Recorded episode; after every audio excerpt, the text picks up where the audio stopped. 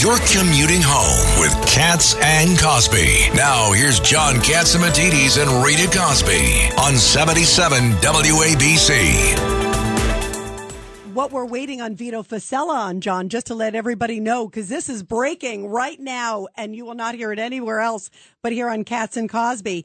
Uh, we heard from Curtis Lee at the top of the show. Curtis was talking about the shelter in That's Staten yesterday's Island. news. No, We no, no. the- but the here's the new news. That's what Curtis was saying is that they filed it, and now it looks like in the last few minutes they have overturned what it is, John, so people know it's a shelter in Staten Island, right by school. Migrants win. Staten Island loses. Wow, and Vito's got- on the phone yeah, we now. got Vito, Vito. Wow. What, what the heck is going on?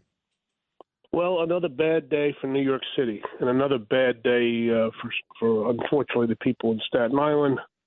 Uh, we we had a glimmer of uh, victory today because a local judge. Well, let me back up a step. We brought a um, issued a call for a temporary restraining order for the conversion of the St. John's Villa to a migrant shelter, and the judge on Staten Island found for us on all four causes of action, and not only ordered uh, a the TRO, temporary restraining order, but actually order a, a vacate order to remove whoever was in the facility.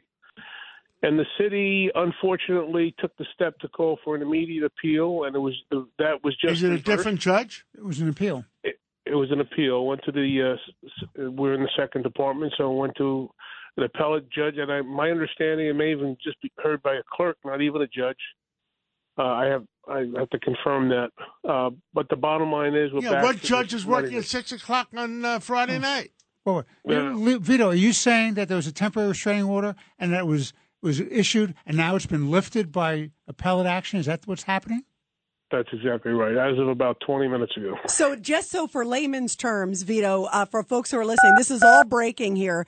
What you're saying is that uh, now the migrants are able to stay there, they're able to proceed with this. Is that the end result?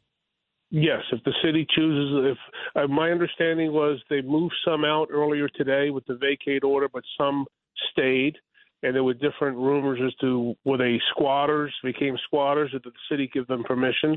Because the city at that time planned on appealing. Some left, and now the question is, will the city move them back in? And they, as of now, have the right to move them back in. And it's just a, it's a travesty. It really is a, one of the worst things I've ever seen.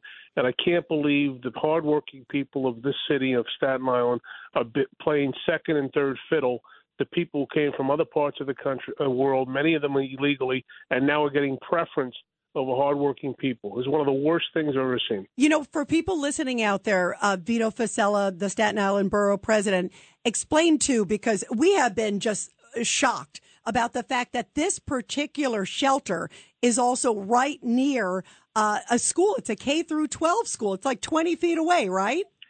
Right across the street from St. John's Villa is St. Joseph Hill Academy. St. Joseph Hill Academy consists of a, a grammar school and an all girls Catholic high school. And a block away from St. Joseph Hill Academy is PS 39, which is an elementary school, and it's in one of the most restrictive residential areas in, in the city. And I just asked the fundamental question.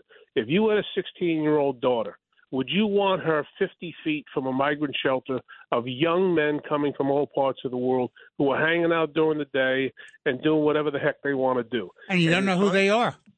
Unconscionable. We don't know who they are. We don't know where they're from. It is unconscionable that somebody would put somebody's kid in, in harm's way like that, and God forbid something happens. So we're going to keep fighting.